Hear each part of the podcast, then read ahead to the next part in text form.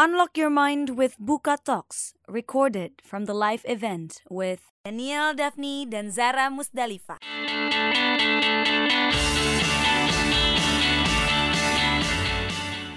ih cewek main bola gitu kan.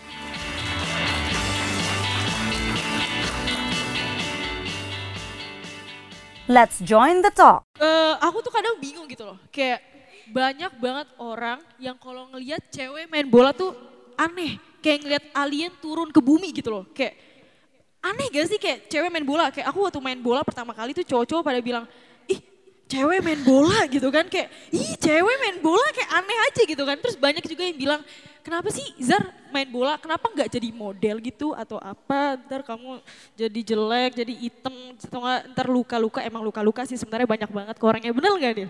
Bener Ya, banget, makanya. parah. Dan juga tuh kayak apalagi orang yang kayak baru tahu kalau kita itu pemain bola, pasti mereka langsung mikir, hah serius kalian main bola? Kok kalian bisa pakai dress, bisa pakai makeup? Mereka banyak yang eh, stigmanya itu masih berpikiran arah kalau pemain bola itu pasti sangar dan kasar. juga rambutnya pendek. Ya, tapi ekspektasi semua itu kita buktiin kalau bahwa- bahwasannya ekspektasi orang-orang di luar sana yang bilang kalau cewek main bola itu bakal tomboy dan bakal segalanya itu salah. Well, aku mau cerita dulu nih kenapa aku suka sepak bola. Jadi waktu aku umur 7 tahun itu, papa suka main bola gitu sama temen-temennya waktu aku masih kecil sekitar 7 tahun. Terus papa ngelihat aku daripada gabut gitu di rumah, udah ikut papa aja nonton papa main bola sama teman-teman papa namanya anak kecil kalau ngelihat orang itu bosannya kayak pengen ngikutin gitu kan. Nah ada bola di depan aku coba passing-passing ke tembok lah, ke mana lah. Terus ada anak-anak kecil gak kenal, bocah-bocah aja yang seumuran aku, aku ajakin main. Kayak aku kasih bola terus dia kasih lagi jadi temen. Gitu doang, kasih bola, kasih balik jadi temen. Gampang banget kan jadi teman kayak gitu. Terus udah sekitar kayak gitu sampai aku umur 10 tahun. Pas sudah 10 tahun, papa lihat sama mama aku lihat aku ada potensi di bidang itu. Aku udah bisa juggling, udah bisa shooting, udah bisa passing, udah bisa ya basic-basic soccer ya bisa lah. Terus papa mama nanya, kamu mau lanjutin atau enggak? Terus aku bilang, mau dong.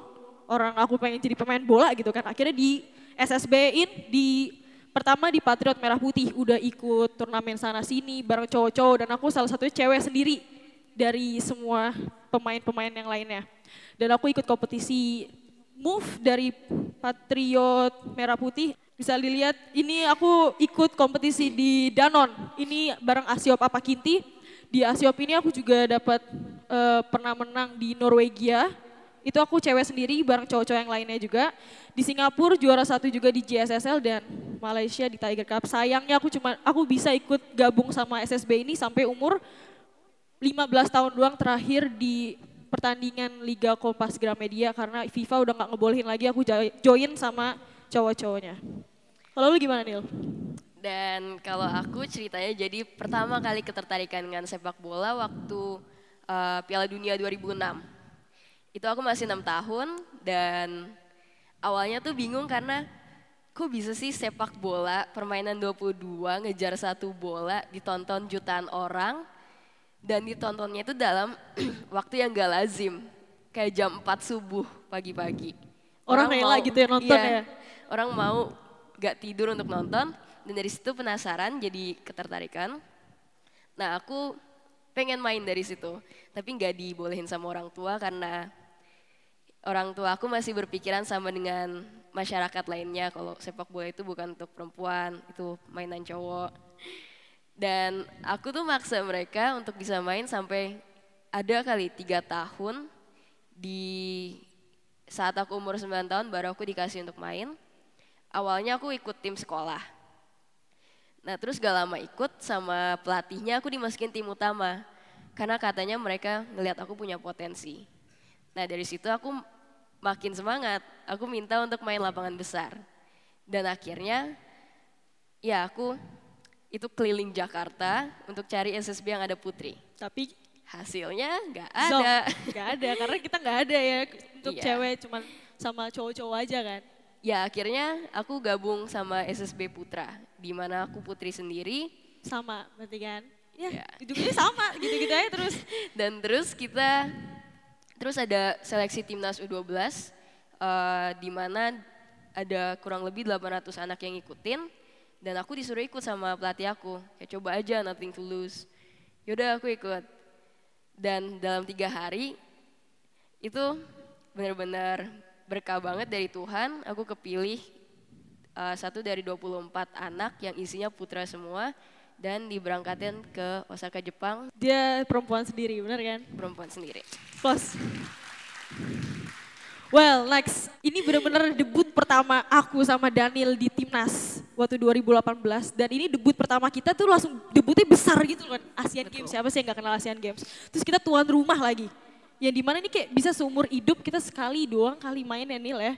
Seumur Ini hidup. benar-benar momen tak terlupakan banget sih dan kita bisa lihat ternyata banyak juga wanita-wanita Indonesia yang berprestasi di bidang sepak bola tuh banyak dan mereka emang pada suka main bola juga cuman nggak kelihatan karena apa mereka dari daerah semua ada yang dari Papua ada yang dari em, Kalimantan dan segalanya yang dari Jakarta cuman aku sama Daniel mereka dari berbagai provinsi semua Ta- karena udah dibilang nggak ada kompetisi liga di Indonesia untuk perempuan makanya kita nggak akan nggak tahu mereka semua siapa kita kenalnya itu pas di mes di tim nasional waktu persiapan Asian Games kemarin Nah, jadi ceritanya dulu Asian Games itu benar-benar kayak kebangkitan sepak bola putri di Indonesia. Kalau nggak ada Asian Games, mungkin sampai sekarang kita juga nggak ada timnas bener putri. bener banget Dan ya walaupun mungkin hasilnya sama sekali nggak memuaskan, tapi kita dapat banyak banget pengalaman dari Asian Games karena kita bisa ketemu lawan sekuat Korea Selatan, di mana mereka udah level Piala Dunia.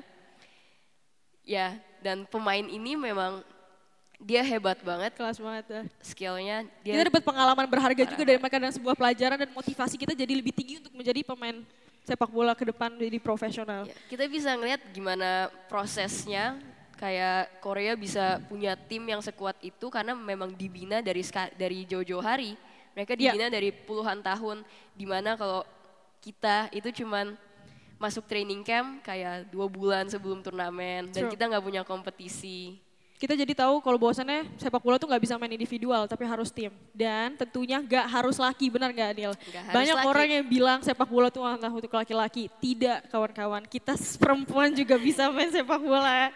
Karena nggak harus laki-laki aja yang bisa berkarir di sepak bola. Ini waktu kita AIA Championship itu Ini kompetisi, satu ini Ya. kompetisi yang diadakan oleh AIA dan ini sebenarnya nggak cuma hanya kompetisi, ini seleksi dan alhamdulillahnya kita berdua terpilih untuk mewakili Indonesia di di Bangkok kalau misalnya kita masuk final kita akan berangkat ke London, London. Di sini aku mau kasih tahu perbe- perbedaan main laki-laki sama perempuan. Ya bisa dilihat lah dari foto ini. Ngalah banget gak sih? Ngalah banget kan kayak pasrah ya udahlah ambillah ambil gitu kan. Kayak nggak ada under pressure-nya gitu loh. Kayak aku nggak dapet kalau main sama cowok tuh itu kayak em, bola datang dia kayak cuman ngeliatin doang ah cewek tuh ah cewek tuh nggak boleh kenceng-kenceng dan ntar cedera aduh sayang gitu loh ya kan. Tapi kalau sama cewek bodoh amat. Itu bola gue gue harus ambil. Itu bedanya. Jadi kalau waktu pertama aku main sama cowok tuh eh, kan aku biasa kan kita kan biasanya main sama cowok nih kan tiba-tiba masuk tim nasional main sama cewek ketemu pemainnya profesional kayak Korea kayak Australia kaget itu shock banget langsung Kaget. karena ngeliat mereka mainnya full on pressure kita Parah. Bola belum datang ke kaki aja dia udah nempel. Udah nempel, udah mau siap-siap mau diintersep, bolanya diambil gitu kan. Kita belum siap padahal. kalau sama cowok kan kita kayak disuplai bola kita Yes. dikasih bola kita mau dribble juga dikasih space kalau sama cewek kita yang kerja Kita yang keras, ngayomin, kita yang harus kerja keras. teman-teman Yap, betul banget. Nah, di sini aku juga mau bilang kalau bahwasannya sepak bola itu genderless. Bukan untuk laki-laki saja, tapi cewek juga. Jadi di sini kita udah buktiin buktiin kalau bahwasannya pers- ekspektasi orang-orang di luar sana yang kebanyakan bilang kalau sepak bola itu untuk laki-laki itu salah. Eh, pemain bola perempuan tetap perempuan Apa tuh maksudnya Nil? Jadi maksudnya kayak kita masih bisa dandan seperti perempuan, eh, perempuan normalnya ya. Kita bisa ke salon, make up, emang kita bisa juga eh, pamper diri kita kayak facial, spa, massage. Kita masih tetap perempuan. Kita cuman sangar kalau lagi pakai jersey. di dalam lapangan. Just it. Intinya kalau kalian ingin mencapai cita-cita kalian sendiri itu, yang ter, ter, pertama fokus akan itu. Aku kehilangan masa remaja aku, teman-teman aku have fun dengan teman-teman yang lainnya, sedangkan aku latihan tiap hari di bawah sinar matahari demi supaya bisa kejar prestasi aku ini. Dan satu lagi, dukungan. Walaupun kayak uh, keraguan dari orang banyak itu pasti memang ngebakar semangat kita untuk buktiin mereka salah, tapi dukungan itu yang kayak ngebuka portal supaya kita bisa achieve goal kita itu. benar. Makanya kita semua butuh dukungan dari masyarakat juga untuk menghilangkan stigma yang melekat keras banget dalam sepak bola putri. Yes. Yap, jadi eh, your goal dulu. My goal for now, aku lagi fokus sama studi aku karena ya aku udah gap year kan tahun lalu karena Asian Games. Jadinya sekarang benar-benar mau fokus ke sekolah untuk kuliah ke Amerika. Yeah. Oke, okay, so kalau my goal awal ingin kepilih timnas, clear. Next next goal dong. Setiap, setiap orang kalau udah goalnya tercapai pasti ada goal lagi kan berikutnya kan. Nah, next goal aku jadi pemain profesional. Kemarin aku alhamdulillah kepanggil trial di Swedia. Tepuk tangan dong. well, surprise. Sweden guys, ini Rosengård ini klubnya Marta pemain best player in the world cewek, dia dulu di sini dan aku ya bisa dilihat ya ini ya, aduh mukanya ya hitam sendiri lah ya bisa dilihat ya. Uh, mereka kirim undangan ke aku secara private untuk aku bisa trial di sana. Aku bingung kayak banyak orang Asia itu bisa Thailand, bisa Jepang, bisa apa pun. Kenapa aku? Aku kaget, surprise banget.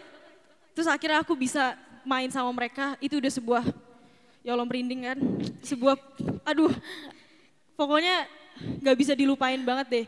Dan karena ini masih winter, jadi insya Allah kalau dia bilang excited akan aku, dia suka akan permainan aku, cuman karena aku masih terlalu muda 17 tahun, nih yang lain nih 35 tahun. Ini 21, pokoknya di at ini 325 semuanya di atas 20.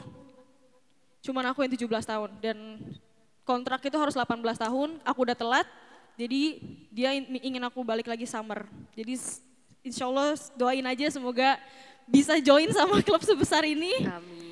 Awalnya mereka kayak nggak tahu Indonesia itu apa Indonesia, eh Indonesia apaan tuh? Kayak mereka nggak tahu. Cuman aku bakal buktiin kalau Indonesia juga bisa berprestasi bidang sepak bola untuk ceweknya di Eropa. Gak cuman Egi doang ya. Insya Allah, amin.